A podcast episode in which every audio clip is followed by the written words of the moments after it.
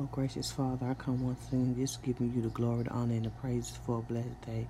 Uh, Lord, I don't have any subject matter. I just want to give you the thanks and uh, come praising you and asking people to pray for uh, ourselves, our family, our communities, um, and asking you to keep covering us, God, as as you have, and you keep making a way out of no way amidst everything that's going on, God. We need you to stop by and continue to put your healing hands around those down there that lost all their family members. We pray for our world. We pray for all those that are uh, in a position that can make this world better, God. We pray that you stop by and touch their hearts that are hard. And we pray for those that are uh, looking at people at the, for the color of their skin, not the content of their character, oh Heavenly Father. We pray for the mental illness people, God. We pray for those that are just downright evil, uh, oh Heavenly Father.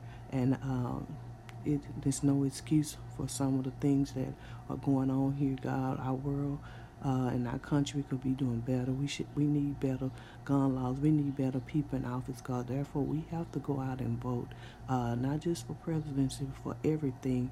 And I just want our uh, you to continue to stop by our community and touch those people and help them to understand God. We need to get out. We need to vote. Uh, but most of all, Lord, we need you.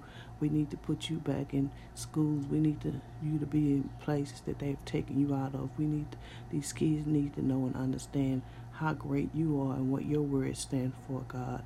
Um, so just continue to keep us as individual and uh, as a family, oh Heavenly Father. As I say, it's no special subject on today. I just want to give you the glory, the honor, and the praises, and just thank you for being God and being God all by yourself, for protecting us. Lord, watch over and keep our kids this summer. Uh, be with them and keep those um, that may have to even go to summer school, Lord, and bless those teachers and their families, oh Heavenly Father. Uh, we need you, God, and I pray uh, for everybody that's listening to my voice, and I pray that they would pray for me and my family. As I say, no special subject, just want to give God the glory, the honor, and the praises. Thank Him for what He have done, what He can do, and that He will move the, and touch those hearts of those hearts that are hard, that can make better gun laws, that can just make this world a better place. They're being put, put in a position they beg for, but they're not doing their job. But God, we know you are still in control, and we know that you have us no matter what. You are who we need to come to to make it all better.